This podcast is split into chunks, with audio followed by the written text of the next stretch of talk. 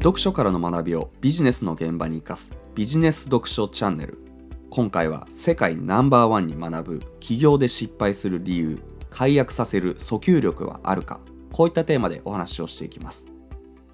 有料会員1億人超え。世界ナンバーワンの音楽ストリーミング企業である Spotify の起業誌 Spotify 新しいコンテンツ王国の誕生。という本を読んだのですが Spotify は2006年にスウェーデンで音楽のストリーミング事業をスタートさせてここで着実に有料会員数を伸ばして2013年から2014年にかけて音楽事業の有料会員数が1000万人に迫るぐらいに伸びていたんですけれども Spotify CEO のダニエル・エクはそれだけでは全く満足せずその会員数やブランド力を生かしてすでに関係性のできた1000万人近い会員向けに音楽サービスだけでなく動画サービスである Spotify TV を構想していた時期があったんですけれどもそんな当時の社内を描写するこんな一文がありました。ダニエル・エクは自社の最高幹部たちと Spotify TV の構想についてブラッシュアップを続けていた。だが何の突破口も見つけることはできなかった。ダニエル・エクが間違っていると考える人もいた。Spotify は音楽業界でシェアを伸ばすことに専念すべきだというのだ。テレビアプリは Spotify の強いブランド力を弱体化することになりかねない。Spotify で音楽を聴く人に対してすでに契約しているケーブルテレビや HBO ノルディック、ビアプレイヤー、ネットフリックスを解約しようと思わせる強い訴求力があるとは思えない。こういった内容です。今日はこの部分を深掘りしていこうと思うんですけれどもケーブルテレビ HBO ノルディックビアプレイネットフリックスこれらは Spotify が動画サービスを立ち上げた場合のライバルになる会社なんですけれども当時の Spotify ではこれらのサービスを解約してまで自社の動画サービスに乗り換えさせるだけの強い訴求を作ることがなかなかできない。そうやって動画サービスが立ち上がらず苦労するっていうシーンなんですけれどもこの Spotify で音楽を聴く人に対してすでに契約しているケーブルテレビや HBO ノルディック、ビアプレイやネットフリックスを解約しようと思わせる強い訴求力があるとは思えないという部分に大事なポイントがあると思っていて自社の商品やサービスを売るっていうことはどういうことかというとライバルの商品やサービスを解約させてそこに使っていた時間やお金を自社の商品やサービスに使ってもらうことこれに他ならないわけですよね。例えば売上や利益という意味で言えばアップルが新しい iPhone を1台売ることはその分他のスマホメーカーだったり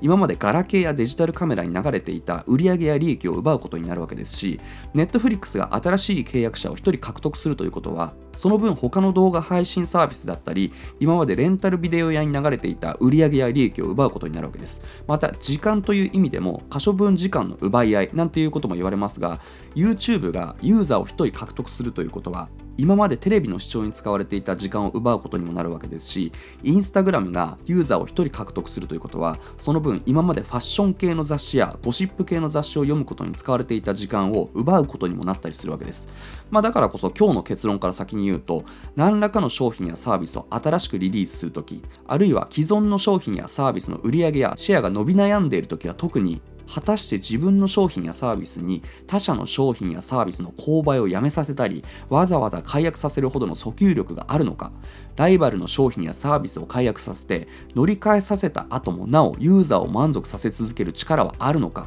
ということを常に自問自答しなければならないですしもしもその答えがノーならば自信を持ってイエスと言えるまで商品力やサービス力を高めていく必要があるということ。この考え方が非常に重要になるのでぜひ参考にしていただければと思います。でこれはすごく当たり前の話なんですけれども自分で商品やサービスを販売しているとどうしてもですね視野が狭くなるというかこの視点を忘れがちで例えばですね定年退職後に一年発起して夫婦で蕎麦屋を始めると。お金と時間をかけてそば教室も通ってそれなりの味のものができる。周りの友人にも食べてもらって友人たちはみんな口を揃えて美味しいと言うと、えー、自分自身で食べてみても普通に美味しいと思う。まあ、これならいけるだろうと融資を受けて店をオープンしてみるけれども思ったように集客できなくてリピートもつかない。たまに来てくれるのは友人だけ。で結局毎月赤字で定年退職後の年金でなんとか埋め合わせする羽目になるみたいな。あこういったケースはよくあるんですけれどもこれなんかもまさに果たしてその商品やサービスに他社の商品やサービスの購買をやめさせたり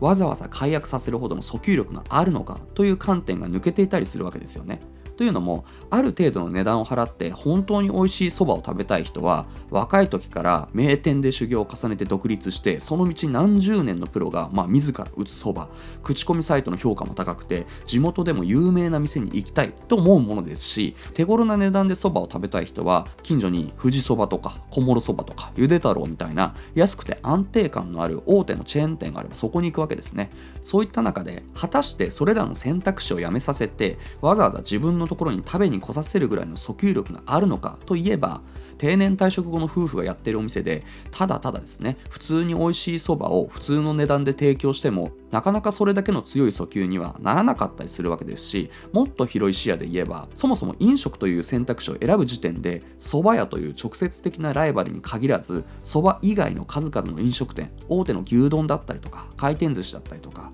ファーストフードなどのチェーンこれら全てがライバルになるわけで果たしてそれらの選択肢をやめさせてわざわざ自分のところに食べに来させるぐらいの訴求力があるのかっていうふうに考えると百戦錬磨のプロたちを相手にかなりの戦略を練らないと厳厳しいわけです、まあ、だからこそ飲食店に限らずオフラインでもオンラインでもオリジナル商品やサービスを作って展開しようと思う時あるいは既存の商品やサービスの売上やシェアが伸び悩んでいる時は果たして自分の商品やサービスに他社の商品やサービスの購買をやめさせたりわざわざ解約させるほどの訴求力があるのか。ライバルの商品やサービスを解約させ乗り換えさせた後もなおユーザーを満足させ続ける力はあるのかっていうことを常に自問自答しなければならないですしもしもその答えがノーならばもう誰にも選ばれない中途半端な存在になっている可能性が高いですし自信を持ってねイエスと言えるまで商品力やサービス力を高めていかない限りなかなか思うように売れることはないってことですね。特にスイッチングコストと呼ばれる他社の製品やサービスに乗り換える際の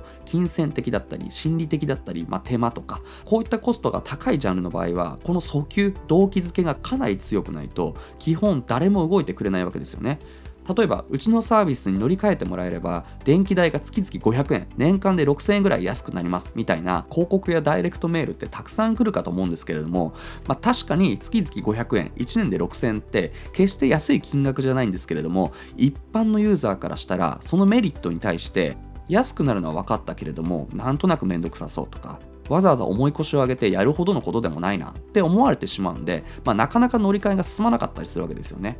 特に B2C つまり一般消費者に対して行うビジネスの場合はユーザーっていうのは必ずしも合理的な判断をしてくれるわけじゃないので単純に金銭的なメリットだけを提示してもなかなか難しかったりします。というのも B2B つまり法人向けの商品やサービスの場合は、まあ、社長をやる人っていうのはシンプルにお金を稼ぎたいとか、えー、自分を含めた株主価値を最大化させたいって思ってやってる人が大半で、まあ、合理主義なので社長これだけ経費が安くなりますとか社長これだけ利益がアップしますとか、まあ、こういった提案に対しては、まあ、それだけ経費が安くなるんだったらいいじゃんとかそれだけ利益がアップするんだったらいいじゃんとかじゃあお宅のところに乗り換えるわ。うちの担当者につないでおくからよろしくやっといてよ。みたいな形で決済権者である社長に対して経済的時間的なメリットをしっかり伝えれば商品やサービスを導入してもらいやすいので B2B だとシンプルにメリットを訴求するだけでよかったりします。一方で B2C つまりですね一般消費者に対して行うビジネスの場合はこれちょっと話が違ってきて経済的時間的なメリットよりも感情面が優先されるケースも多いので必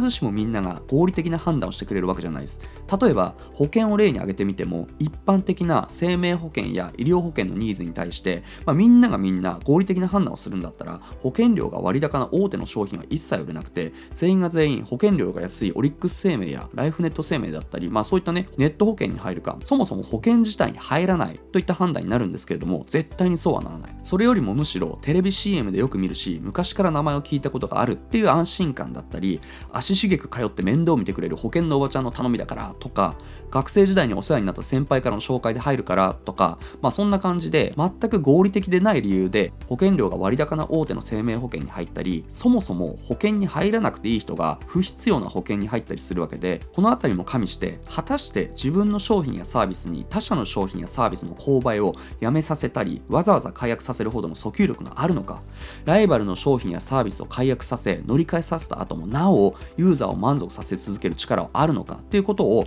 常に自問自答しなければいけないですしもちろんねその答えがノーならば自信を持ってイエスと言えるまで何らかを変えて商品力やサービス力を高めていく必要があるわけです。ということで今日は世界ナンバーワンに学ぶ起業で失敗する理由解約させる訴求力はあるかというテーマでお話をしました。是非参考にしてみてください。